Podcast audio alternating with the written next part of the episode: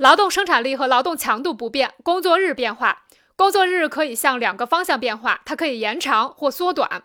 一、假定劳动生产力和劳动强度不变，缩短工作日不会使劳动力价值和必要劳动时间发生变化，但它会使剩余价值的绝对量和相对量降低。资本家为了避免损失，只有把劳动力价格压到它的价值以下，因此资本家会用各种借口反对缩短工作日。